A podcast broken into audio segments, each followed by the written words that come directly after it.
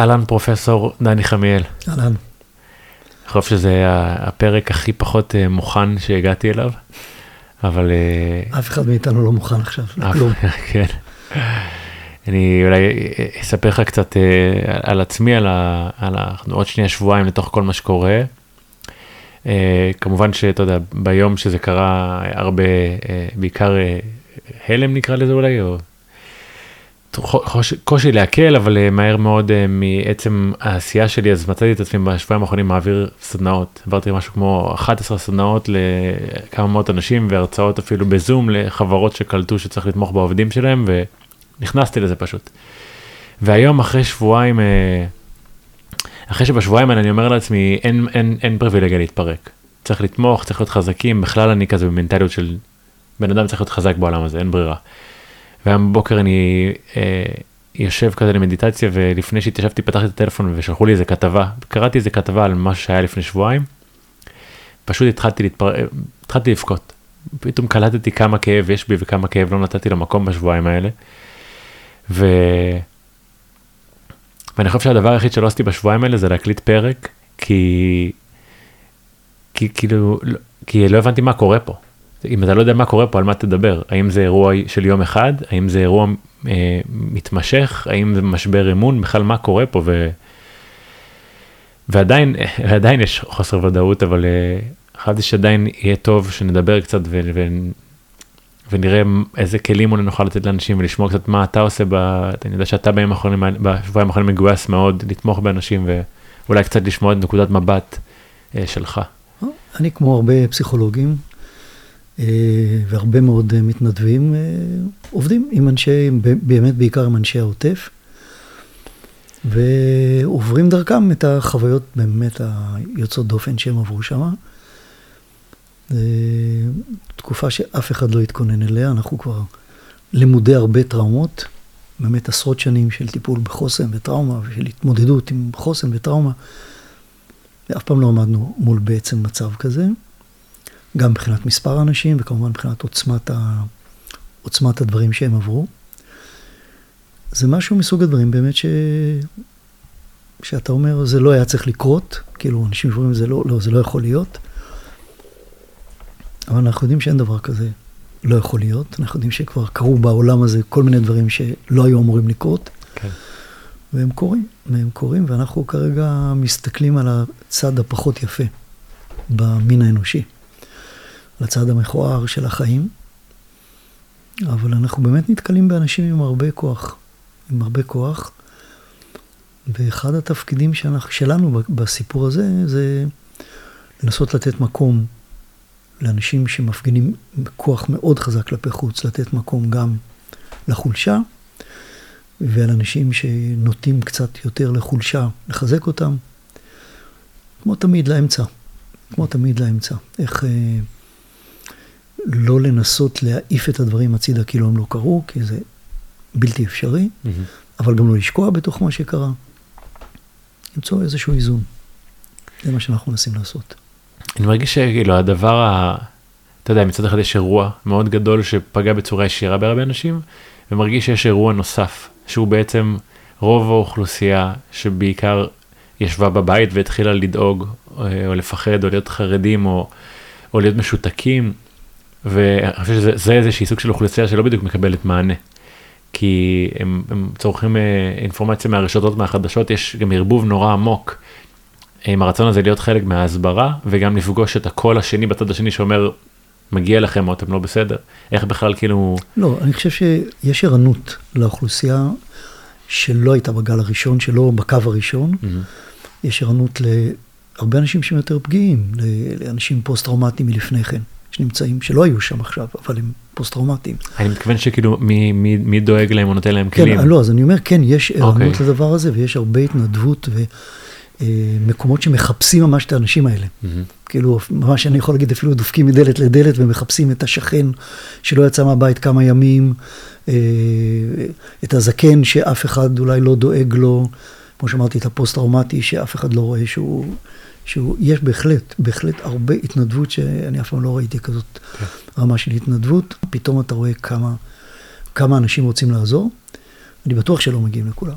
כן, אני בטוח שלא מגיעים לכולם, ואולי אפילו, אתה יודע, אחרי השיחה שלנו, אנשים שישמעו, אולי ישאלו סביבם, רגע, יכול להיות שאני מכיר מישהו שמזניחים אותו, אולי אני אפנה אותו, אולי אני אעשה משהו. מה שאני מנסה להבין, אין ספק שיש המון המון קבוצות תמיכה, אני מכיר הרבה אנשים, גם אני, כל מה שסיפרתי עליו עכשיו היה בהתנדבות ומרצון, אה, ויש הרבה חברים שעושים מפגשים בזום, ויש קבוצות של מטפלים, אין סוף, אין סוף אבל בו זמנית אנשים יושבים בבית, אני מקבל הודעות כל הזמן, אני בחרדה, אני בפחד, מה עושים, איך מתמודדים, כלים בסיסיים, כלומר, אה, אתה יודע, אפשר, אני חושב שיש המון המון אינפורמציה שיכולה לתמוך, אבל דברים שונים מתאימים לאנשים שונים שעברו דברים שונים. נכון. בן אדם מסוים אתה יכול לדבר איתו על מה הוא עושה כדי למשאב את עצמו ולתת לעצמו אנרגיה, מה, מה, מה הוא בוחר, אה, מה הוא עושה שפוגע בו, שמשרת אותו, ובן אדם אחר שעכשיו היה באמת באירוע מאוד מסוים, צריך משהו אחר לגמרי. נכון, אז קודם כל כדאי להיות בתשומת לב, זאת אומרת שבן אדם, אנשים הרבה פעמים יודעים מה עושה להם טוב, לא תמיד הם עושים את זה. Mm-hmm. זאת אומרת, לכן אולי דבר ראשון זה לעצור ולשאול, רגע, מה עושה לי טוב? אני לא, אני לא לגמרי חסר אונים בסיטואציה הזאת, mm-hmm. נכון? אני לא יכול להתמודד עם כל סכנה אפשרית, אבל אני לא חסר אונים, ואני כן יכול, אני מכיר את עצמי, אני יכול לעצור רגע ולשאול מה, מה הדברים שעושים לי טוב. אבל אני חושב שכמו שאמרת, יש כאן משהו מעבר לזה. יש כאן מצב, נגיד כמו בנפילת התאומים בארצות הברית, שישבו אנשים בלוס אנג'לס, וראו עוד פעם ועוד פעם ועוד פעם את הנפילה של התאומים בניו יורק, ונכנסו לטראומה. רק מזה שהם ראו את הדברים שוב ושוב ושוב, אה, אנחנו קוראים לזה טראומטיזציה משנית, כן? וזה למשל דבר שממש לא כדאי לעשות. באמצעי התקשורת, אתה יודע, אולי חבל שלא מש... לא מראים גם קצת סרטים באמצע, ואלא כל הזמן את החדשות, אבל בן אדם אחראי לעצמו, אמור להגיד, רגע, סטופ, לא רואה עכשיו. לא בגלל שאני חס וחלילה לא אכפת לי ואני מתעלם, אלא כי זה לא, כי זה לא נכון בשבילי. אבל אני חושב שהדבר הכי חשוב, וזה אני גם מנסה ב, ב, בהרצאות שלי כרגע להגיד, שגם במצב הזה אין בעצם סיבה לאבד את חוויית השליטה בחיים. זה מעולה מה שאמרת. זאת אומרת, באמת לעשות את ההפרדה בין שליטה לבין חוויית שליטה. אין, אנשים עושים, אנשים יכולים לחוות ביטחון במצבים מאוד מסוכנים, ולא לחוות ביטחון במצבים ממש סבבה.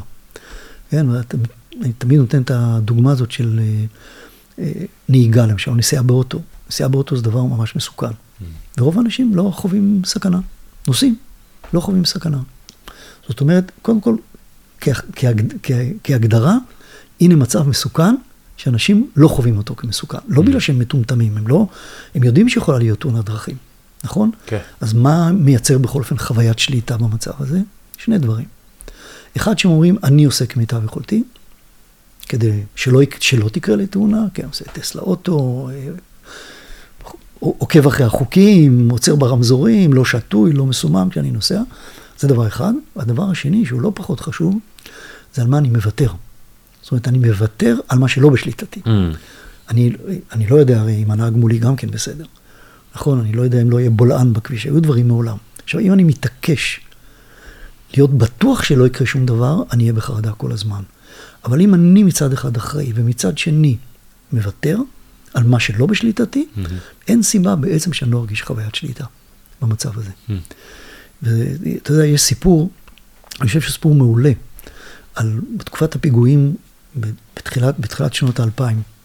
שהיו פיגועים מאוד רציניים בירושלים, בתל אביב טיפה פחות, אבל... ומגיע תייר, מגיע תייר מחו"ל, והוא מגיע לתל אביב, והוא מדבר עם איזה תל אביבי, והוא אומר לו, תגיד לי, איך אתם חיים כאן במדינה הזאת? אז הוא אומר לו, לא, אתה יודע, תל אביב דווקא בסדר, בירושלים זה ממש מסוכן, לא כדאי להיות שם. אז הוא נוסע לירושלים, והוא פוגש איזה ירושלמי, אומר לו, לא, בסך הכל בסדר, אתה יודע, יש איזה שם שכונה שקרובה לבית צפאפא, בדרום מזרח העיר, שם לא נעים. אז הוא מגיע לשם, מדבר עם תושבי אומר לו, לא, הכל טוב, אתה יודע, שני הבתים האלה שם, ליד הגבול, ליד איפה שהיה הגבול פעם, לא נעים.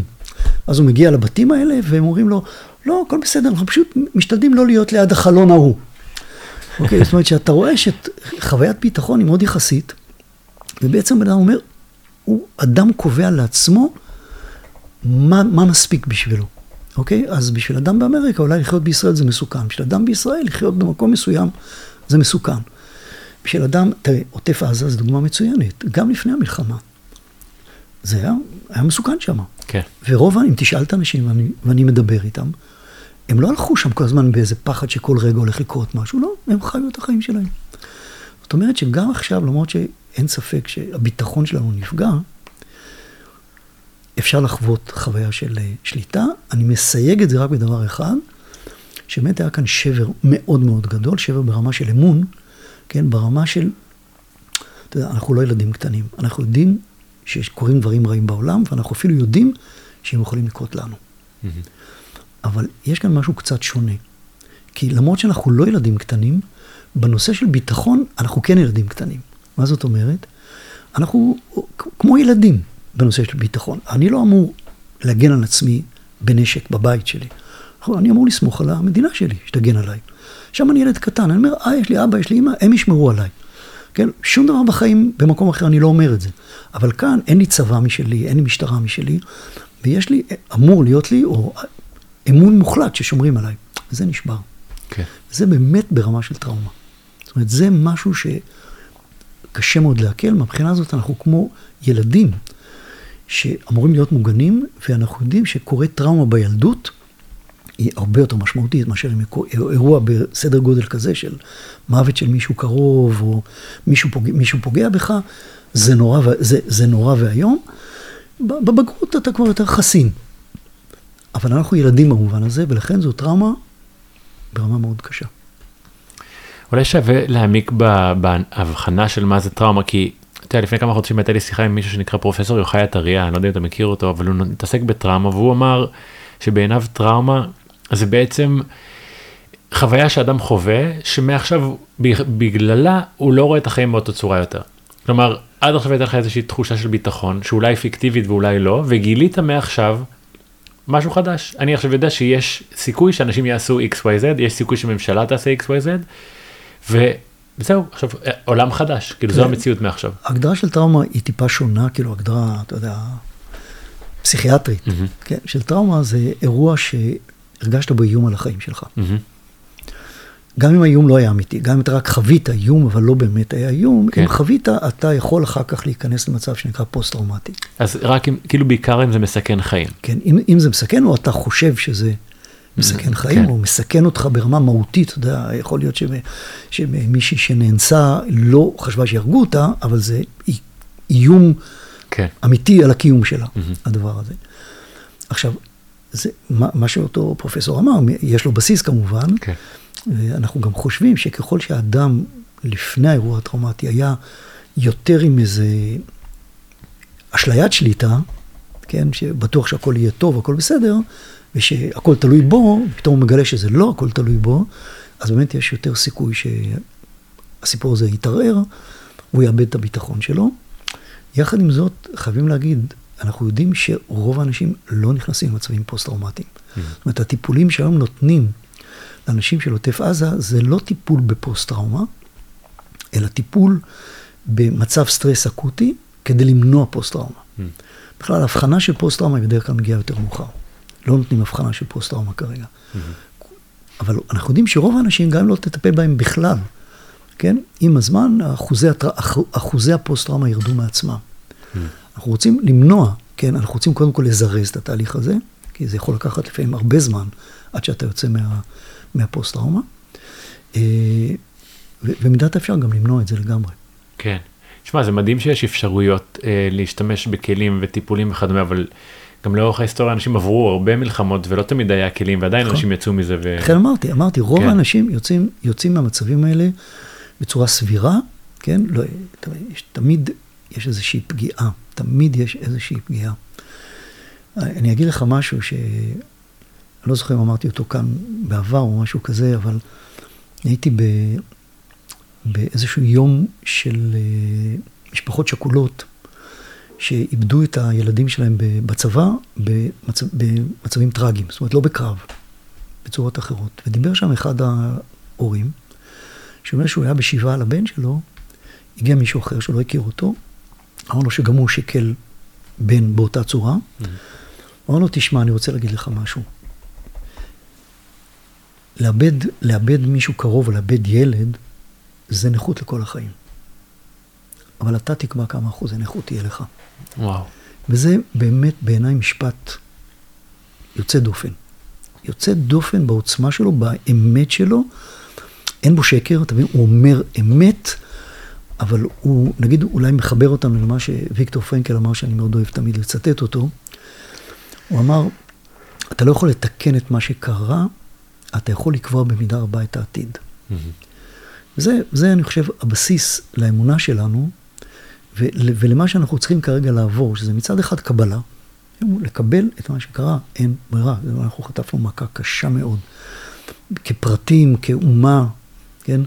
מצד אחד, ומצד שני, להגיד, אוקיי, אבל אנחנו נקבע מה יהיה מכאן ואילך. Hmm.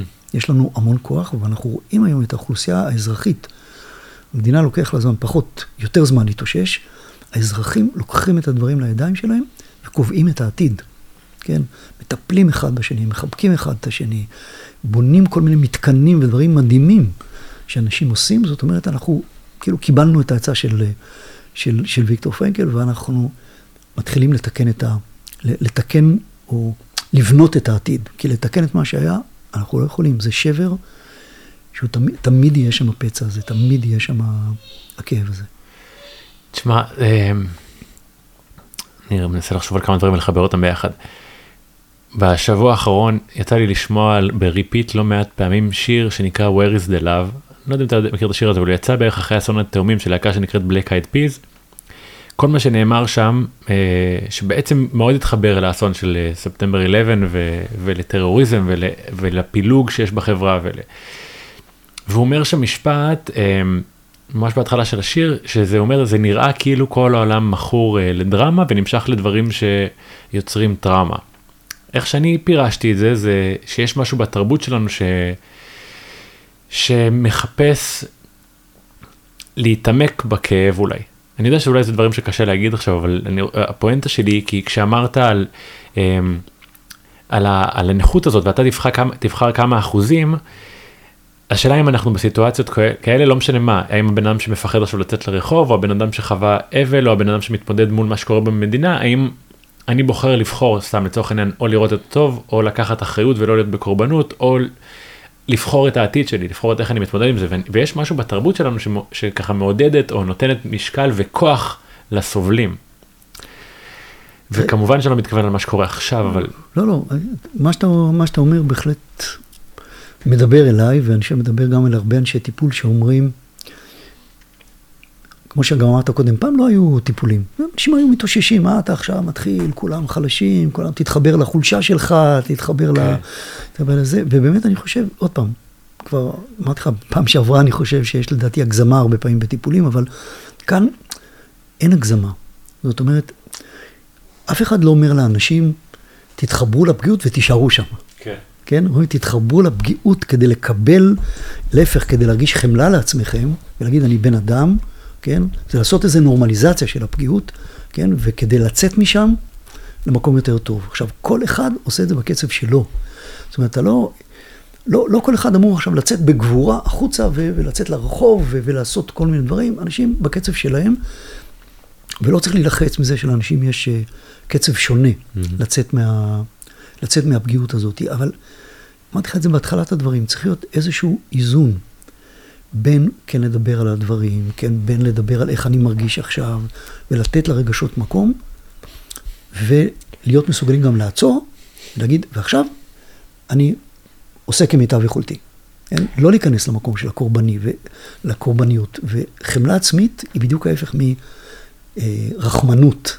כן? חמלה עצמית זה לא רחמנות. רחמנות זה, תסתכלו כמה אני מסכן, כמה אני חלש והכול.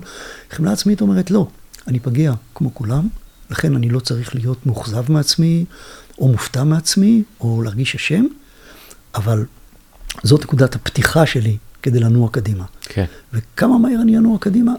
לפי כוחותיי. היה פשוט משהו ב... שנתקלתי בו לא מעט בעשרים האחרונים, זה כמו איזשהו, אה, וזה מה שדיברתי על התודעת אה, דרמה, זה כאילו אנשים אה, הרגישו שהם חייבים לסבול את הסבל הקולקטיבי כי אם לא, הם מרגישים שזה לא בסדר. כן. חלילה שאני אהיה שמח היום.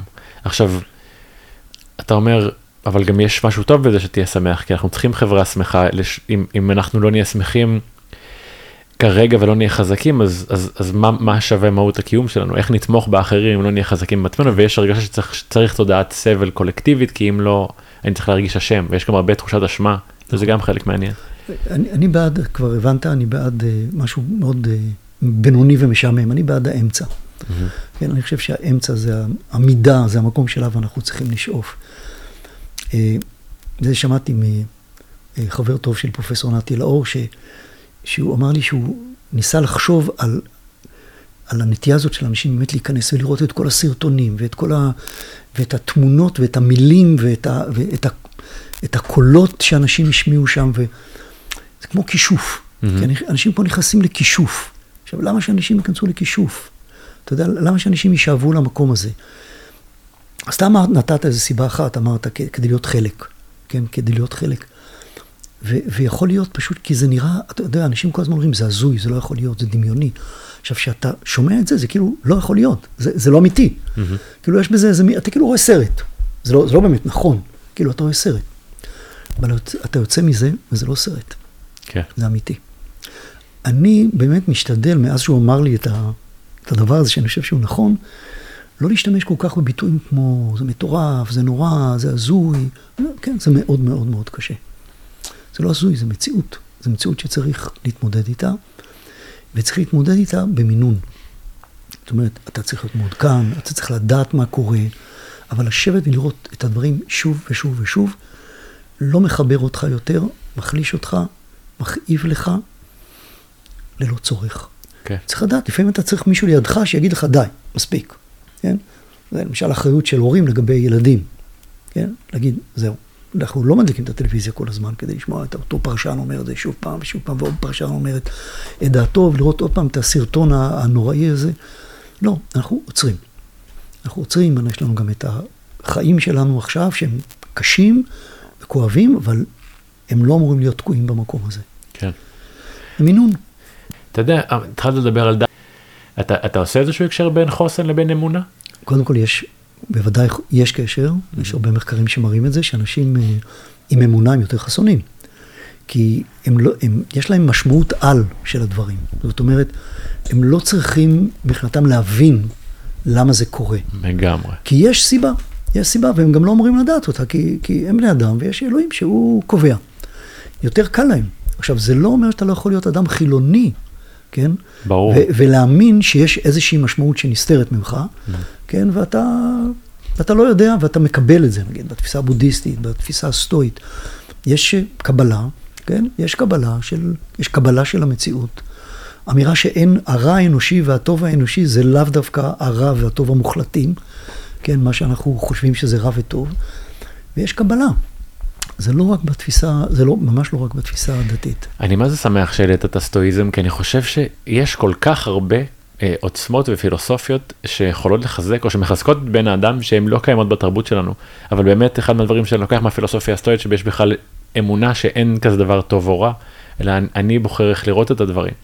ואני חושב שזה נותן המון המון כוח בכלל להשתמש בכלים של הפילוסופיה הסטואית, אבל אם אני אשאר ממוקד רגע באמונה, השבוע דיברתי על זה ש... לקחתי איזה ציטוט, אני לא זוכר של מי, אבל uh, שהוא uh, אומר uh, עין אחת בשמיים, עין אחת בקרקע. וזה אומר שתמיד אתה מחלק את התפיסה שלך לגבי העולם כעין אחת בשמיים אומר עין אחת כאילו רוחנית של אמונה. ואז אני יכול להגיד אוקיי כל מה שקרה עכשיו בעשרה ימים האחרונים יש לזה משמעות הרבה יותר גדולה ממה שאני אבין. יש uh, אתה יודע כמו שנגיד אפשר הנה אם נגיד דיברנו רגע על טוב ורע האם השואה זה דבר טוב או רע בזכות השואה קמה המדינה שלנו. אז האם השואה זה דבר טוב או רע? אפשר, אפשר כאילו לדיין על הדבר הזה. ואז אתה יכול להגיד, אוקיי, יכול להיות שהשישה מיליון אנשים האלה והשואה האלה, והשואה הזאת נוצרה, האנשים האלה כלומר הקריבו את החיים שלהם כדי שנוכל להתפתח ולהגיע לאן שהגענו היום. זה אמונה למשהו גבוה יותר. מצד שני, אם תהיה עם שתי עיניים בשמיים, אז תהיה רוחני מדי ותהיה מנותק ממה שקורה פה. מצד שני, אם תהיה עם שתי, ידיים, שתי עיניים על הקרקע, לא תוכל בחיים להצדיק את האירוע שקרה לפני עשרה ימים, או את השואה, כי זה בלתי ניתן להכלה. ואני חושב שיש המון המון מקום באמת להתחיל למצוא אמונה לא קשורה לדת בתוך כל אחד מאיתנו והתרבות שלנו גם את זה כבר לא מעודדת. כלומר אף אחד לא אומר לנו בוא נאמין עכשיו בוא נתחבר לאמונה שיש משהו גדול יותר. אלא הכל נורא באמת אה, משאיר אותנו מנותקים ובמיוחד שאנחנו מאבדים פתאום את האבא שלנו שהוא הממשלה, אז במה נותר להאמין אם לא במשהו גדול יותר? אז תראה, אני חושב שמי שעשה את החלוקה בין אה, משמעות קוסמית למשמעות אישית, היה ויקטור פרנקל שאמר, אני לא יודע מה המשמעות. Mm. אני לא יודע מה המשמעות של מה שקורה. אבל אני יודע שאני צריך לקחת אחריות, כן, ולבחור משמעות. Mm. ואני חושב שבאיזשהו מקום, אני לא יודע כמה ויקטור פרנקל היה מחובר לתפיסה הסטואית או, או לא, אה, זה אפילו לא אמירה שיש איזה היגיון בטוב או ברע שאנחנו לא מבינים, אלא אין טוב ואין רע, יש מציאות. Mm. זה קרה, זהו, זה, זה חסר משמעות להגיד אם זה טוב או זה רע. פשוט חסר משמעות. יש לך אחריות איך להגיב לזה, איך להגיב למה שקרה. ואגב, אתה אומר, תפיסה סטואית, כל, כל הגישה הסיביטיסטית, כל הגישה הקוגניטיבית התנהגותית, היא שמה. Mm. היא, תמיד אנחנו אומרים, הפילוסוף הסיביטיסט הראשון, כן, היה הפילוסוף הוויני אפיקטטוס, שהיה הסטואי, mm-hmm. שאמר, מה שקובע זה לא מה שקורה, אלא איך אנחנו תופסים את מה שקורה. זהו, זה, זה מה שהוא אמר, זה CBT לגמרי. אפיקטטוס הוא זה שנולד לתוך העבדות, לשבי? יכול להיות, אתה יודע מה, אני לא... אני חושב שאפיקטטוס... נדמה לי שזה הזנון שנולד, אבל יכול להיות, אני לא זוכר. בוא נגיד שזה כן, לדעתי זה כן, אבל אם זה הוא, אז הוא היה מורה רוחני מאוד גדול, אבל הוא בילה את השלושים שנה הראשונות של החיים שלו נראה לי בשבי. והבן אדם הזה, למרות שהוא היה בשבי, הוא בחר לראות את הטוב ולפתח את עצמו ללא הפסקה. ואני חושב שגישות כאלו, וגם הגישות האלו של אין טוב ואין רע, וזה לא אומר חס וחלילה שאני חושב שמה שקרה עכשיו היה דבר טוב. אבל השאלה אם זה שאני עכשיו שופט את זה והופך את זה לרע ונהיה בן אדם עכשיו ששונא, או יוצר יותר פילוג ויותר שנאה, האם זה משרת את גישת החיים שלי, האם זה נותן לי יותר חוסן או פחות חוסן, יותר אמונה או פחות אמונה, יותר תפקוד, פחות תפקוד, ואני מרגיש ש... בוא, בוא, אתה יודע מה, בוא נחזיר את זה רגע לפסים פסיכולוגיים ותראה איפה המשמעות של זה. אוקיי. Okay. אתה רואה עכשיו אנשים שאומרים, החיים שלי נהרסו. אוקיי. Okay. או לעולם החיים שלי לא יחזרו להיות חיים. לעולם אני לא אחיה יותר חיים, איזה שהם חיים. Uh-huh. ואתה רואה שנגיד בגישות, אה, נגיד בגישה של אה, קלאסית של CBT, יש נטייה לשים סימן שאלה על המחשבה הזאת ולהגיד, רגע, אולי זה מוגזם, אתה יודע, בעוד, כרגע זה מה שאתה מרגיש, אבל בעוד כמה זמן אה, תרגיש אחרת וכולי וכולי. כאילו, אתה קצת מתווכח עם המחשבה הזאת. Mm-hmm. ובגישה שאני חושב שהיא קצת יותר מתקדמת, כן, של CBT, מה שאנחנו קוראים לגל השלישי, אנחנו לא שואלים את השאלה הזאת אם המחשבה נכונה או לא נכונה. אנחנו עושים, אנחנו מנסים להרחיק את המחשבה הזאת כדי שלא תהיה בתודעה שלנו כמו עובדה. כי כשאני אומר, כשעוברת עם מחשבה בראש, החיים שלי גמורים, ואני לא, לא עושה עם זה כלום, אז אני חי, אני חי עם החוויה הזאת שהחיים שלי נגמרו. אבל אם אני אומר במקום זה, עוברת לי כרגע מחשבה בראש שהחיים שלי נגמרו. ואני לא אתן לה לנהל אותי. זאת אומרת, אני לא שואל אם המחשבה נכונה או לא נכונה. אני לא יודע. אני אומר, אני לא אתן לה, האם המחשבה הזאת מקדמת אותי לפעול לפי הערכים שלי, או פוגעת בערכים שלי? נגיד בתור הורה שנמצא עכשיו, אומר, האם המחשבה הזאת מקדמת אותי, או היא פוגעת בי? Mm-hmm. היא פוגעת בי, היא לא נותנת לי כרגע לתפקד, היא, היא מפריעה לי לראות את הילדים שלי עכשיו. כן, ולכן אני לא נכנס לשאלה אם זה נכון או לא נכון. כן, אני אומר, המחשבה הזאת עוברת לי בתודעה, אני בכלל לא נכנס לשאלה אמיתית או לא אמיתית, אני לא יודע, להגיד אפילו שהיא אמיתית, זה לא, לא רלוונטי, כן? היא מחשבה שהיא לא מקדמת אותי לפעול לפי הערכים שלי, ולכן אני מסכים לקבל את זה שרע לי, כולנו הולכים עכשיו עם איזה מועקה, עם איזו תחושה, אין לי פתרון, אין לי פתרון להבין את מה שקרה, אין לי פתרון לעתיד, לא, ואני מסכים לחיות עם האי פתרון הזה, ולהתמקד בערכים שלי. Mm-hmm. וזה, אני חושב, הכיוון שהיום אנחנו צריכים, שיכול לעזור לנו.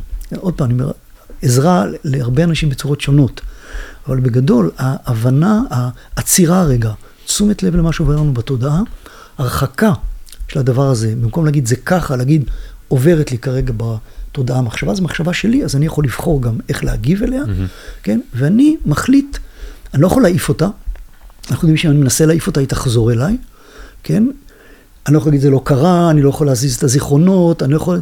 אני פשוט מקבל שהם שמה, ואני מפסיק לנסות לפתור אותם. Hmm. כי חלק גדול מהסבל שלנו כרגע, הוא הניסיון לפתור את זה. המוח רט מריץ בראש כל הזמן, אתה יכול למצוא איזה, איזה הבנה לדברים האלה. או הוא חייב להזיז אותם, הוא חייב לה, למצוא מרגוע.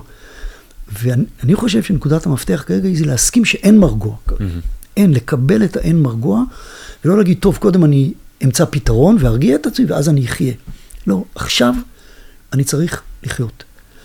ויקטור פרנקל, כשהוא יצא ממחנות הריכוז, כשנגמרה המלחמה, הוא נתן סדרה של הרצאות, חמש הרצאות ברחבי אירופה. אחר כך הוא איגד את כולם בספר, mm-hmm. והוא קרא לספר, אה, האמת שאני לא זוכר בדיוק את המילה, אבל משהו כמו להגיד כן לחיים. Mm-hmm. זאת הייתה האמירה שלו. הוא היה, ובאופן מאוד מעניין, אגב, הוא היה אדם מאוד לא שיפוטי כלפי הנאצים, mm-hmm. שזה דבר מדהים, הוא איבד, איבד את הוריו, את אחיו, את אשתו שהייתה בהיריון, הוא איבד הכל. הוא חזר, הוא חזר לגור בווינה. שאלו אותו, איך אתה חוזר למקום הזה, מלא נאצים? הוא אמר, אני לא שופט אף אחד. Mm, וואו, זה מדהים בעיניי. זה, מטורף אפילו, כן? זה, זה, לא אוהב להשתמש במילה מטורף, זה mm. קיצוני. זה באמת קיצוני. זה אה, קיצוני כי אנחנו לא רגילים לזה, אבל זו עבודת תודעה מדהימה בעיניי, כן. שהוא, כי הרי אתה יודע, בסופו של דבר מי, מי, מי סובל מהשיפוטיות, נכון. מהשנאה, מה, רק אנחנו, אנחנו עם עצמנו. הוא אמר בצורה מאוד ברורה, אני לא יודע, אני לא עמדתי במקום הזה כאוסטרי. אני לא יכול לשפוט אף אחד שעמד במצב הזה, לא יודע בעצמי איך הייתי מתנהג במצב הזה. אני מקווה שהייתי מתנהג בצורה ראויה, אבל לא הייתי שם. לא הייתי שם בצד הזה. Mm-hmm. ואותו דבר, אתה יודע, הוא ראה אנשים גם במחנות שלא התנהגו בדיוק בהתנהגות אתית כן. והכול, והוא באמת היה מאוד בולט בעמדה הזאת, בעמדה לא שיפוטית. אתה יודע, כאילו רוב החיים אנחנו נמנעים מחוויות שליליות, אבל זה בדרך כלל חוויות שליליות שהפכו אותנו למי שאנחנו. כלומר, כנראה לא הייתי מוותר על שום חוויה שלילית שקרתה לי, כי היא עשתה אותי מי שאני. אם היו לנו רק חוויות של... חיוביות, אז החיים היו כנראה די משעממים. אבל עם זאת שקורית חוויה שלילית, נורא קשה לנו להכיל את זה. אבל זה מה שהופך אותנו אנשים כל כך טבעוניים ומעניינים, ואת החיים לכל כך עמוקים. אני חושב שיש, אני נגיד בוחר להסתכל על כל דבר, להגיד מה השיעור, ש... האם יש שיעור פה. של מה הסיבה שהדבר הזה קורה לי, מה הוא בא ללמד כן, אותי. כן, אבל אז אתה כאילו נוטה להגיד שהדבר הלא טוב הוא טוב, ואני אומר לך, אני משתדל להימנע מזה. מה זה טוב? אתה יודע, ביום אה, שבת רציתי להיכנס עם אה, נשק לרכב, ואתה יודע, אני ממש לא אומר הכל טוב. כן. אני אומר, אחרי מעשה, השאלה מה אתה עושה עם התודעה. שלך. נכון. אתה יודע, היום הייתי, לפני שבאתי לפה הייתי עם החבר'ה של הנובה, וישבנו ודיברנו, באיזשהו שלב יצא לי להגיד להם בלי לשים לב, אמרתי, אתם קולטים שכאילו יש, יש שומר עליון ששמר עליכם. כלומר, אנחנו יכולים להסתכל ולהגיד איזה נורא חוויה שקרתה, מצד שני אני ואתה וכל מי שמאזין עכשיו, אנשים ש, שניצלו, נשארו בחיים, שכנראה רובנו, גם המשפחה שלנו במצב טוב, אפשר גם להיות הרבה ב...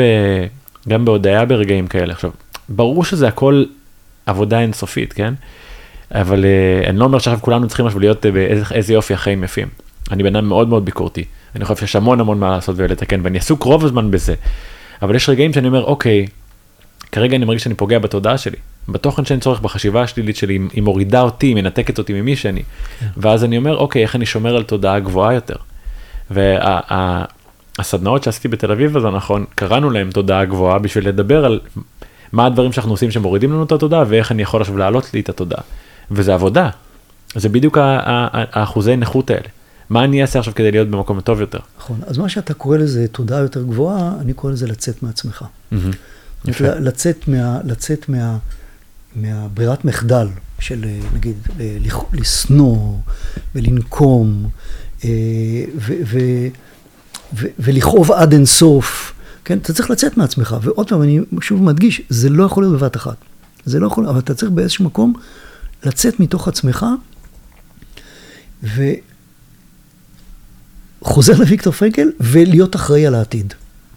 להיות אחראי על העתיד. ואני חושב, אה, אתה יודע, אנחנו, אני מניח שהחברה שלנו לא תוותר גם על בדיקת מה שקרה ובדיקת העבר, אבל שברמה, בוודאי ברמה האישית, כל אחד מאיתנו חייב כל הזמן אה, לשאוף לזה שהוא מקבל את העבר מצד אחד, לא בורח ממנו, אה, מסכים להרגיש את הרגש שזה נותן לו, אבל, אבל לא מתמקד בו, לא נשאר, לא נשאב לתוכו, ו, וכל אחד בדרכו ובכוחותיו להתחיל בעצם לנוע מה, מהמקום הזה ואפילו לצמוח מה, מהמקום הזה, למרות שזה עוד אפילו לא הזמן להגיד את זה. תראה, אמר, כאילו מה שניסיתי להגיד קודם זה שהדיפולט של המוח הוא לא משהו במקרים האלה. בטח. הדיפולט של המוח הוא למצוא איזה פתרון מרגיע לטווח קצר, שזה בדרך כלל פתרון לא טוב. ומה שאני מנסה לעשות זה קצת לרמות את המוח. כי המוח בעצם לא יצא עוד ממצב ה, מהמצב הקיצוני. המוח, או, או שהוא כבר העיף את הכל, שזה אמרנו סוג אחד של בעיה, או שהוא לגמרי מנסה עוד שמה להבין מה קורה, ו, ואתה רואה את זה אצל אנשים ש, ש, שהגיעו משם, שחלק מהם שמה וחלק מהם, הכל בסדר, לא, לא קרה כלום. ושני המנגנונים, כשהם קיצוניים, הם בעייתיים. אנחנו לא נכנסים למנגנוני הגנה של אנשים, לכל אחד יש מנגנון, יש מנגנון אחר. אבל המוח כל הזמן רוצה להסתכל לשם, כן? וגם רוצה להסתכל בסרטונים, וגם, ו, ו, ורוצה הרבה דברים לא, לא בריאים, ואנחנו צריכים איכשהו לרמות אותו, את המוח. ויש לנו שתי צורות, אני משתמש בהן ואני גם מנסה להעביר את זה הלאה, לרמות את המוח. צורה אחת היא יותר פיזיולוגית. זאת אומרת, כש, כשאנחנו חווים מצב חירום, הנשימה שלנו משתנה, יש בכלל הפעלה של מערכת החירום, ואנחנו נושמים אחרת. אנחנו נושמים יותר מהר, התופש שלנו יותר מהיר, המוח שלנו אומר, אתה במצב חירום גם כשאתה כבר לא שם, אתה כבר בכלל לא שם. ואז הדרך לרמות את המוח היא, היא קצת מפתיעה, היא פשוט לעשות ההפך. פשוט, עוד פעם, אתה צריך לצאת מעצמך, לעשות משהו שהוא מלאכותי לגמרי, mm-hmm. ומעבר לעצמך, ולהתחיל לנשום לאט. וכשאתה נושם לאט, המוח מתבלבל. הוא כאילו אומר, אה, איך יכול להיות? אני נתתי לך הוראה לנשום מהר. איך אתה נושם לאט? זה, זה לא הגיוני. הוא, יכול להיות שלא הבנתי כאן משהו? יכול להיות שאנחנו כבר לא בשיא של מצב החירום? ו, וזאת המטרה. המטרה היא להחזיר את השכל. זאת אומרת, הרבה אנשים שמשתמשים בטכניקות נשימה, אומרים, זה לא מרגיע אותנו. אבל הטכניקות נשימה לא אמורות להרגיע. טכניקות נשימה אמורות להוריד אותנו מ-9-10 ברמת הלחץ, שזה כמעט פריז, כן, למצב של 7-8 אפילו. למצב שאנחנו לחוצים, אבל חזר לנו השכל, אנחנו נדבר עם עצמנו. זו שיטה אחת, לרמות את המוח שאומר לנו זה חירום, זה נורא ואיום. למרות שזה נורא ואיום, אבל זה לא נורא ואיום כמו שזה היה לפני שבוע וחצי ושבועיים, mm-hmm. כן? עכשיו, הדרך השנייה היא קצת מה שאמרתי לך קודם. היא מה שאנחנו קוראים הרחבת קשב. זאת אומרת, זה לא להעיף את המועקה, את המחשבות הלא טובות, כי אי אפשר להעיף אותן, כן? אלא זה לקבל אותן, להגיד, אין לי פתרון, אני מקבל אותן, כן? אני מרחיב את הקשב שלי, בניגוד להסחת דעת, שזה להעיף את הדבר. אני לא מעיף את המחשבות הלא טובות שיש לי, אני לא, אני מקבל אותן, ופותח את הקשב שלי ואומר, אה, ah, רגע, זה חשוב לי, וזה חשוב לי, והילדים שלי, והעבודה שלי, וה... לא יודע, כל הדברים, המידות הטובות שלי לא נפגעו, אני יכול להמשיך ולהפעיל אותם, ואז אני מוכן לשאת את הסבל הלא פתור כדי לחיות. ולכן, אני, אני רואה אנשים שמאוד נבהלים מעצמם, נבהלים מהמועקה, נבהלים מזה שהם לא ישנים בלילה. ואני, ואני מנסה לבוא, לבוא ולהגיד, הבהלה הזאת מתחילה להיות הבעיה המרכזית. פשוט קבל את עצמך. אתה יודע, זה מה שכל הפסיכולוגים אומרים כל הזמן, לעשות נורמליזציה, נורמליזציה של כל התגובות, הכל נורמלי, זה נכון אבל. כן? זה פשוט נכון, אתה צריך לא להיבהל מעצמך. כן, זה שאתה לא ישן עכשיו, זה הגיוני. כן? זה שאתה הולך עם מועקה, זה בסדר. זה שיש לך, לא יודע, קוצר נשימה פתאום והתקף חרדה וזה, זה נורמלי. זה לא לא נורמלי. זה לא צריך לעצור אותך. אתה לא צריך קודם להרגיש טוב, ואז לפעול, אלא תפעל בכל רגע נתון כמיטב יכולתך. אלה הדברים שעוזרים לי, אני יכול להגיד לך שמה שעוד עוזר לי, קצת אולי באופן פרדוקסלי, לפגוש את האנשים האלה. לפגוש את האנשים האלה, שאתה יודע, לא, לא, לא כולם גיבורים, כן? לא כולם גיבורים. אני יודע, גם אני לא יודע איך הייתי מתנהג במצבים האלה. לא יודע מה זה גם להיות גיבור, אבל אנשים שאתה רואה אתה רואה את הנחישות שלהם, הם, הם נותנים בך ביטחון, הם מעודדים אותך הרבה פעמים, לפעמים הם רואים שאתה לא יודע איך לדבר איתם בכלל, שאתה חושש לדבר איתם, ואתה רואה את, ה, את הכוח של האנשים, ואתה רואה את הכוח של הביחד. והכוח של הביחד, אנחנו יודעים שבחוסן, המרכיב הכי חשוב בחוסן זה החיבור בין אנשים. Mm. ואת זה היום אנחנו חשים הרבה. אנחנו רואים אנשים שלא חסים לא על ממונם ולא על זמנם, ובאמת מתנדבים בצורה קיצונית, ומחבקים, ו- ו- ו- ו- וזה, וזה גורם החוסן הכי חשוב, כולנו. כן, אני קראתי, יצא לי לדבר על זה לא מעט, אבל יש ספר שמלווה אותי הרבה שהוא נקרא להעיר את הנמר של פיטר לוין, הוא על, הוא על טראומה, והוא מדבר שם על שמניזם ועל שבטיות ועל זה שנועדנו להיות ביחד, ובדרך כלל בתרבויות הקדומות, כשמישהו מהשבט היה עובר אירוע טראומטי או אירוע, אה, או שאפילו מחלה, כל השבט היה שם לתמוך בו עד שהוא היה מבריא. ואנחנו חיים בתרבות שאנחנו הרבה לבד בבית. אנחנו עם המסכים ואני חושב שבימים כאלה שפתאום בשבוע הראשון כולם היו רק בבית. אני מהר, אני מהר מאוד לצאת מהבית, לפגוש אנשים, להיות ביחד, זה מאוד מאוד חשוב, בגלל זה עשינו את הימים האלה גם בתל אביב, רק כדי שנהיה ביחד, אין לי איזה, יודע, יכולת להציע משהו משנה חיים, אבל אני מרגיש או מאמין שיש תמיד משהו לעשות, אבל רוב האנשים לא יעשו את הדברים הבסיסיים האלה. אין כלים, אולי תגלה לי עוד משהו, אבל בעיניי אין כלים מטורפים, אתה יודע, תנועה, אה, אה, להיות בטבע, להיות עם אנשים, להתנתק ממסכים, אלה דברים בסיסיים שרוב האנשים לא עושים אותם. קשה להם לעשות. מאתגר לעשות, נכון, אבל גם אה, לא חושב שמספיק מחדירים לאנשים כמה זה חשוב. תראה, אני אתן לך דוגמה למה אפשר לעשות. אחרי כמה, כמה ימים אחרי המלחמה, יצרו איתי קשר כמה סטודנטים, ואמרו לי שהם מסתובבים בבתי חולים, לעזור שם לאנשים, והטלוויזיות כל הזמן משדרות חדשות. יואו. והכול. ושזה נורא ואיום. בטח. רק עושה את האנשים יותר חולים. אז יצרנו קשר עם מנהלי בתי החולים של איכילוב ו... ותל השומר ושיבא, והם שינו את זה. זה מדהים בעיניי. זאת אומרת, הם לפחות אמרו לי ששינו, אני לא בדקתי, אני מאמין שכן. זה מדהים. אני מאמין שכן, ואז אז מה תקרין במקום זה? אתה יכול להקרין סרטי טבע, אתה יכול להקרין טכניקות, לא יודע מה, טכניקות איזון למיניהם והכל. זה משהו כל כך קל לשנות. אתה מבין? הם לא מקבלים כסף, זה לא, לא בודקים להם רייטינג שם בטלוויזיות, בבתי חולים. כן. יכולים לעשות מה שהם רוצים. אני מאמין שהם שינו את זה, באמת, לא בדקתי את זה, אבל זה דבר כל כך פשוט שאפשר לעשות. טאק, עכשיו כל אחד אחראי לעשות את זה בבית שלו.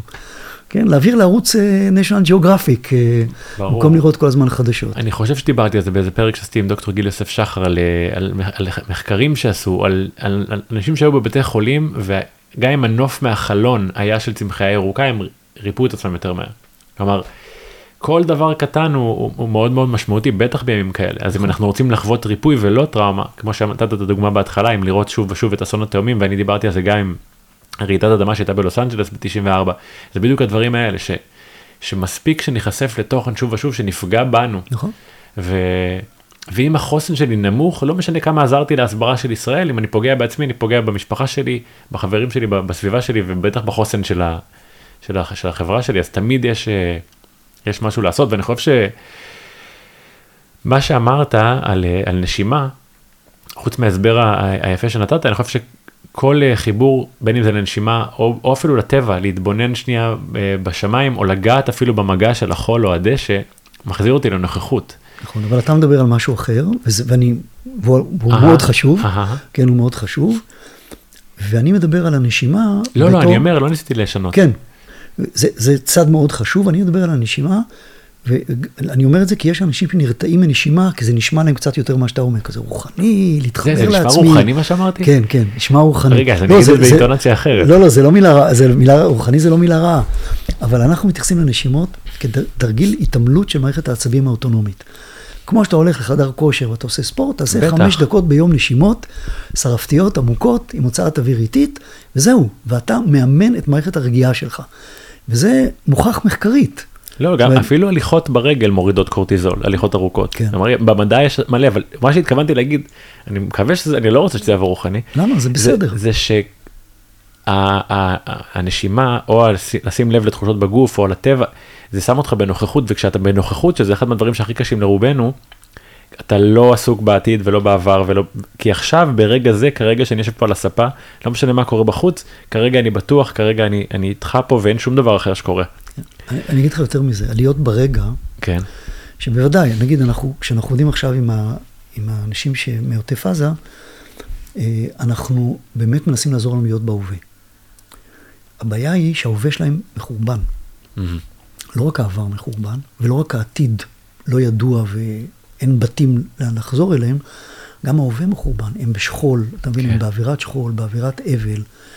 ועדיין, גם אם בהווה הוא חרא, mm-hmm. עדיף להיות בהווה. Yeah, עדיף, עדיף להיות בהווה, כי, כי זה, מה ש, זה מה שאמיתי כרגע, עם זה אתה צריך להתמודד. וההתמקדות בהווה היא לאו דווקא התמקדות חיובית. זאת אומרת, זה, זה חיבור למה שיש.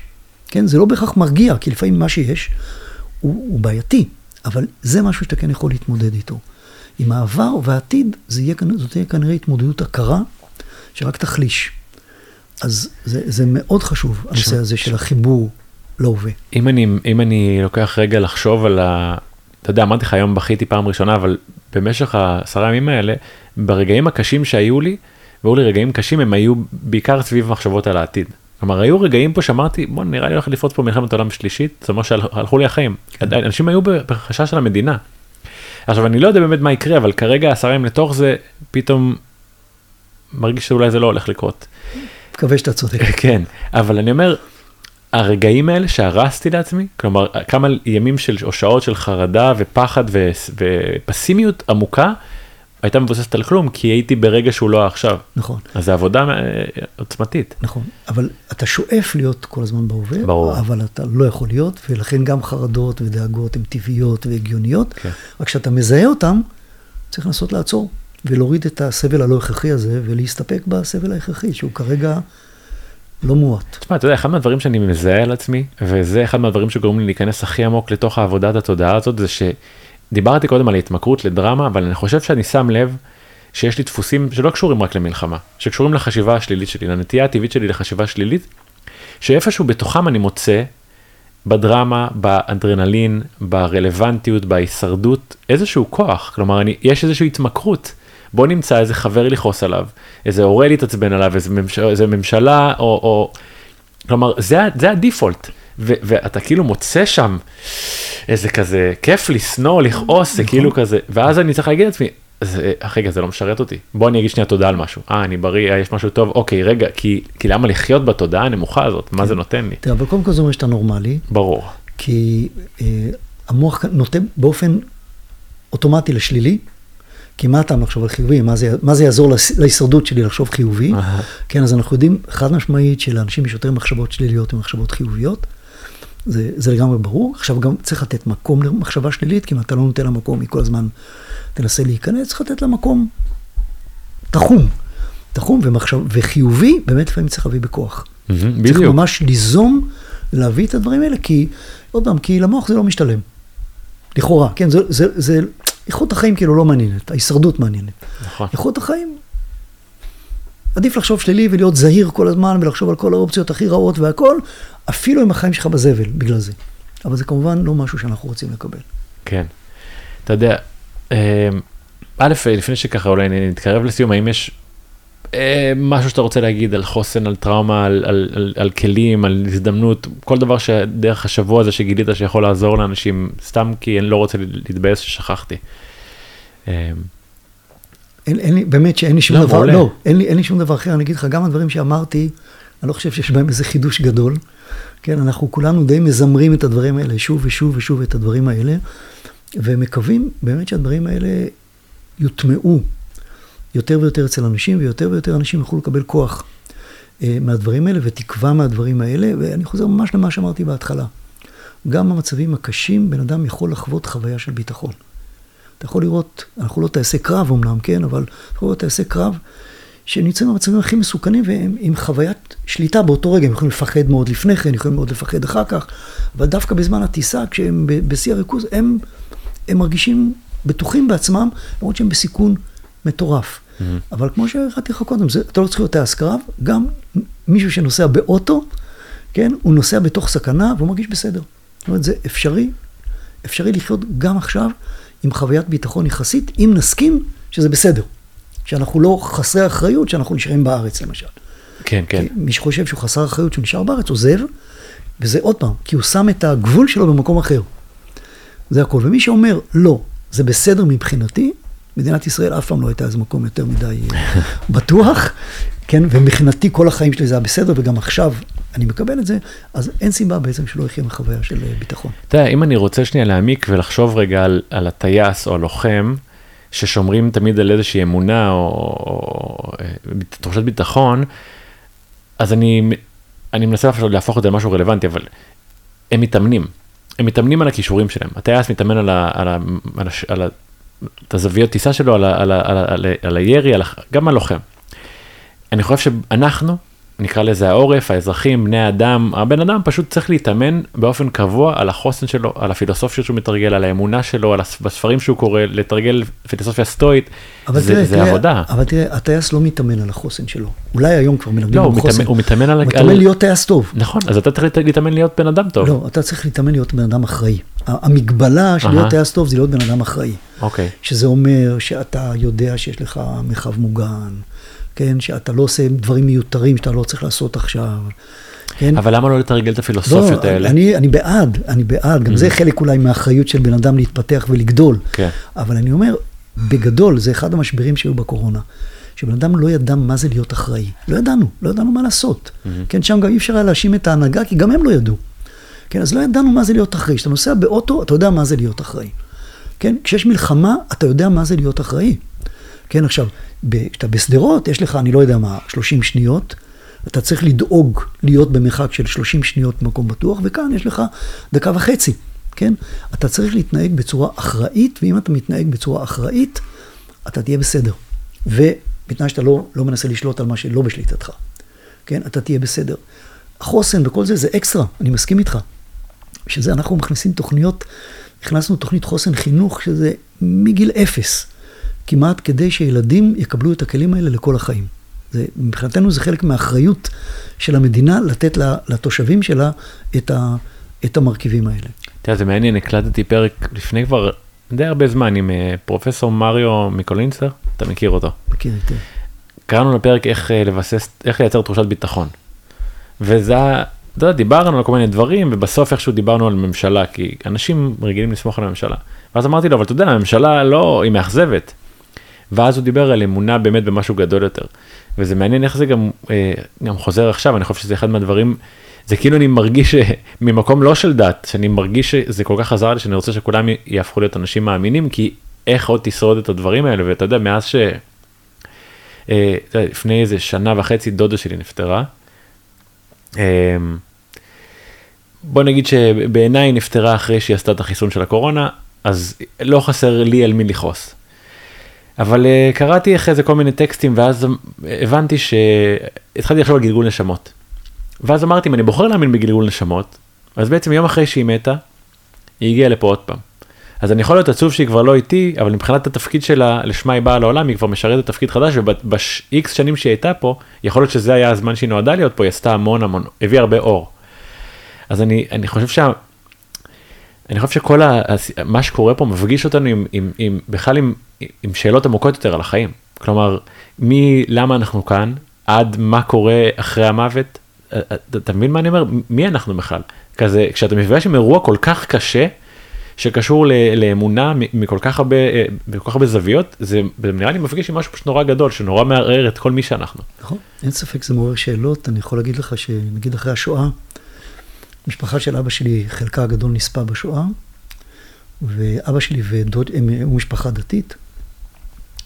אבא שלי ודוד שלי שרדו, גם איזה שתי אחיות גם כן שרדו, ואבא שלי רק נהיה יותר חזק באמונה שלו בעקבות השואה, והדוד שלי הפך להיות חילוני גמור Mm. בעקבות השואה.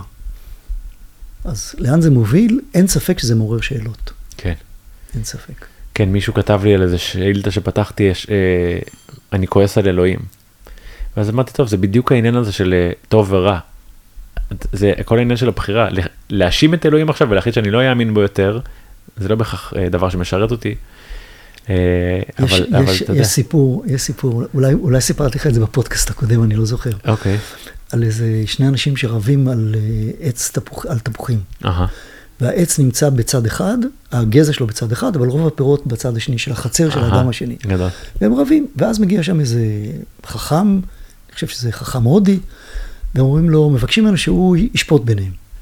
אז הוא אומר להם, איזה משפט אתם רוצים? משפט אנושי או משפט אלוהי? הוא לו, ברור, משפט אלוהי, ברור. אז הוא לוקח את כל התפוחים, שם אותם בחצר של אחד, לוקח מראש הערימה איזה תפוח רקוב, שם בחצר של השני ואומר, זהו. ואומרים לו, מה? זה הצדק האלוהי? אמרנו, כן, זהו זה. זה ככה. זהו. עכשיו, אם היה צדק אזרחי, אתה מבין, אולי היה מודד, אהה. כמה שמש נכנס מכאן, כמה זה נכנס מכאן, כמה זה, כדי לעשות מה שבעינינו זה צדק. נכון? אבל הצדק האלוהי הוא בעיני אדם שרירותי לגמרי. וזה מה שהוא כנראה רצה להדגים שם. שרירותי לגמרי. ואז שם את הכל אחד ותפוח עקוב אחד לשני. זה הכל. זה שיעור מאוד מאוד מאוד קשה ומכאיב, בעיקר אם לא מדובר בעץ תפוחים, כן, אלא מדובר בחיים של אנשים, כן. וזה זה, זה משהו שמאוד מאוד קשה לאנשים כמונו לקבל. תשמע, אתה יודע, אני מדבר על הכל אה, בצורה מאוד, כלומר, אה, לוגית, או לא יודע אם לוגית, אבל אמונות ש, שביססתי לעצמי, כן? ולא עברתי שום דבר קיצוני מדי, אבל אני זוכר בתקופות שנגיד אחי הקטן היה בעזה, עולם אחר לגמרי. כלומר, כולנו עוברים דברים מאוד שונים, וכל אחד והשיעור שלו, ואיך שהוא ייקח את זה, ואין חלילה שיפוטיות, אני חושב שהשאיפה תמיד היא למצוא אה, כלים ואמונות שישרתו אותנו בחיים, כדי שנוכל להתמודד עם, עם הקשיים שהחיים האלה מביאים. נכון, וכל אחד בדרכו. כל אחד בדרכו, נכון. משהו אחד ששמתי לב אליו, שאשמה היא דבר שנורא מקבל הרבה מקום בתקופה הזאת, אז גם זה התחיל מקולות של אני מרגיש אשם על זה שאני לא עושה מספיק, ואז שמעתי אה, משהו חדש, אה, אשמת הניצול. נכון. שזה היה כאילו mind blowing עבורי. רוצה להגיד על זה משהו? קודם כל, אשמה, כשהיא קצובה, היא יכולה להיות כוח מאוד חיובי. כן, אתה יכול לעשות עם זה משהו. Mm-hmm. אשמה שאתה מתחיל להיכנס לתוכה, היא מחלישה אותך, נותנת לך תחושה של בן אדם רע, כן, ומביאה אותך למקומות לא טובים. הרבה פעמים למקום של קורבניות, למרות שאתה, כאילו, אתה אומר, אני לא בסדר, ועכשיו אני עוד יותר לא בסדר. אה, אשמת הניצול זה, זה דבר מאוד ידוע, נגיד בשואה זה אחד הדברים הכי בולטים שקרו, שאלה שניצלו הרגישו שהם לא היו ראויים להינצל, mm. ושמה לא היה בהם בסדר, שהם ניצלו. Mm. אה, אנחנו רואים את זה אצל חיילים, שמאשימים את עצמם הרבה פעמים שאולי הם לא מספיק, לא יודע, הקריבו את עצמם, או אלה שנפלו יותר טובים, והם אולי היו לא בסדר במשהו. זה ברוב המקרים מתבסס על דברים שהם לא נכונים, mm-hmm. אבל לפעמים זה גם, אתה יודע, נשען על איזה רגע אחד שמישהו פחד, שמישהו... מאוד קשה לעשות כאן איזושהי הכללה לגבי הדבר הזה. אני חושב שעוד פעם, אם אנחנו מכניסים כאן את הנושא של חמלה, כן, באופן כללי, כן, באופן כללי, אתה אומר כאילו, אשמת הניצול זה לא הגיוני. מה פתאום שתהיה, מה פתאום תרגיש השם הזה שניצלת? ניצלת, מה אתה יכול לעשות? Mm-hmm. כן, רואים את זה אפילו בתאונות דרכים, אתה יודע, מישהו נהרג, את, הוא נהרג ואתה לידו, לא קרה לך כלום. כן, עכשיו, אין לזה בסיס רציונלי. ברור שאתה לא אשם, כן, ברור שאתה לא אשם. ועדיין יש איזו תחושה כאילו, זה לא בסדר, לא הגיע לי, לא הגיע לו. אה, אם נכנסים לזה, אנחנו בצרה, ולעומת זאת, אפילו עם האשמה אמיתית, אם אתה לוקח אחריות עליה, אתה עושה את הדבר, אתה, אתה עושה את הדבר הנכון, אתה יכול להוציא את עצמך על ידי זה שאתה אומר, יכול להיות שטעיתי, יכול להיות שעשיתי משהו לא בסדר, אני לוקח אחריות על הטעות הזאת, mm-hmm. כן? אני מנסה לעשות דברים אחרת עכשיו, כן? ואתה יודע, עכשיו שאלת האחריות הולכת להיות שאלה מאוד מאוד גדולה. Mm-hmm. כן, האם מי שאחראי באמת יגיד אני אחראי? להגיד אני אחראי זה 50 אחוז מה... 50 אחוז מהעבודה, וחלק שני זה לקחת באמת אחריות. לא רק להגיד אני אשם. אני חושב שיש כל כך הרבה דברים שהם כאילו זרים לי כי לא חוויתי אותם אף פעם. אתה יודע, אני אמרתי לך מה שאמרתי לחבר'ה האלה מנובה, אני אומר וואו, לא שמישהו אמר שם על, אה, על אשמת הניצול, אבל אומר, וואו, אפשר להגיד איזה זכות מטורפת, כאילו מישהו, משהו שמר עליי, כאילו אני חושב שזה אמור דווקא למלא אותך באיזושהי תחושה של כאילו... כן, אבל, אבל באותה מידה זה יכול להגיד לך מה, אולי הייתי יכול לעשות יותר, אולי הייתי יכול להציל מישהו, אולי הייתי זה, אתה יודע. דברים שאתה לא יכול להתמודד איתם, כן. ובן אדם אמור ממש לעצור את השאלות האלה ובאמת להיות בחמלה לעצמו ולהגיד, עשיתי כמיטב, זה המיטב יכולתי באותו רגע, לא משנה מה, זה באמת מיטב יכולתי, mm-hmm. ואני ממשיך לקדם ולא נתקע במקום הזה. מדהים. Um, בא לי לסיים באיזה משהו שחשבתי עליו הרבה לאחרונה. יש כמה שאלות שמלוות אותי שאני שאני מנסה להתמודד עם, עם כל מה שקורה בצורה שפויה, בנסות להבין למה זה קורה. כלומר, אני באיזה אמונה שכל מה שקורה נועד ללמד אותי איזשהו משהו, להעביר אותנו איזשהו שיעור. אז בדרך כלל כשמשהו שלילי קורה לי שוב ושוב, אני שואל אותי מה זה בא ללמד אותי, נגיד כמו מערכת יחסים לא טובה שחזרה על עצמה, פציעה שחזרה על עצמה, דפוס uh, שלא משרת אותי. ואז פה אתה אומר, טוב, פה יש איזשהו שיעור כנראה שקשור לבין הסטטוס שלנו מול הפלסטינים שקורה כל שנה שוב ושוב. אולי זו אמרה פוליטית, אבל בא לי להגיד שהשיעור שאני למדתי מהדבר הזה, לא קשור לפלסטינים. הוא נראה לי יותר קשור למה שקורה לנו פה במדינה הזאת, בעיקר מול ההנהגה שלנו, שאנחנו מאפשרים לדברים לקרות שאנחנו כבר לא רוצים לקחת בהם חלק. ואני חושב שאם יש איזה משהו שאני רוצה לסיים איתו, זה, זה שנתחיל להתבונן במה השיעורים שקורים לנו פה ואיך אנחנו יכולים להפוך אותם למשהו שיפתח אותנו, נלמד מהם ונצא מזה נסחרים יותר בתור בני אדם, שהם יותר מלאי אמונה ואהבה ו... ועם רצון להשתנות ולהתפתח, לעומת המשיכה לכיוון שכבר מחזיר אותנו שוב ושוב לאותו דבר שככה פוגע בנו. תראה, יש איזו אמירה של, אה, איך קראו לרב הזה? לרגע ברח לי שמו. אוקיי. אולי תכף אני אזכר. כן, רב נחמן, אה, משהו מפשיסחה, ברח לי כרגע השם. אוקיי. אה, זה לא השם המדויק, לא משנה. שאמר, בן אדם חייב להחזיק שני פתקים בכיסים שלו. על פתק אחד כתוב, חייב אדם לומר, בשבילי נברא עולם, ועל הפתק השני, ואנוכי עפר ואפר. ואתה אומר, איך זה מסתדר ביחד? איך זה יכול להסתדר? מתי? בשבילי נברא עולם, או אנוכי עפר ואפר? כן? יש לזה כל מיני פרשנויות. כן? ואני רוצה רגע, אנוכי עפר ואפר, אתה יודע מה, ב... זה מעניין, כי אנוכי עפר ואפר, מי שאמר את זה, זה ציטוט מ... של אברהם אבינו, שהוא דיבר, התווכח עם אלוהים על, על סדום. שהוא ביקש ממנו לא- להציל את סדום באיזושהי צורה, ועשה איתו איזה משא ומתן, ואם יהיו כך וכך צדיקים, ואם יהיה... וכל הזמן אמר, ואנוכי עפר ואפר, אבל בתור עפר ואפר הוא התווכח עם אלוהים, כן? זה לא השפלה של עצמך, אלא ידיעת מקומך. אבל אני רוצה רגע להגיד משהו, בשבילי נברא עולם. לכאורה זה מאוד שחצני.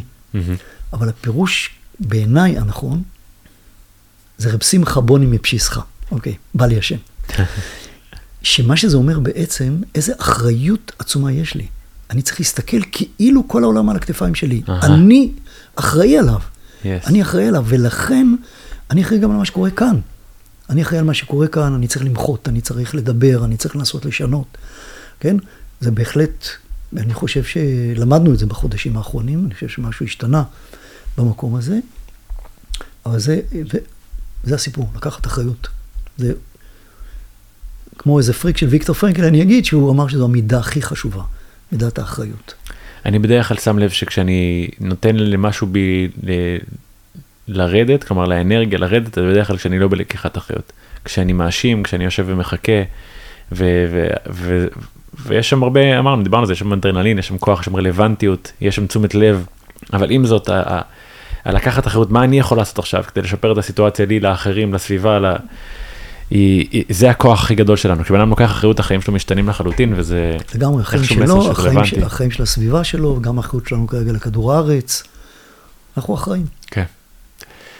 פרופסור אה, דני חמיאל, תודה רבה שהסכמת לפגש איתי בשעה כזאת מאוחרת באמצע כל העשייה המבורכת, תודה, תודה, תודה. בשמחה.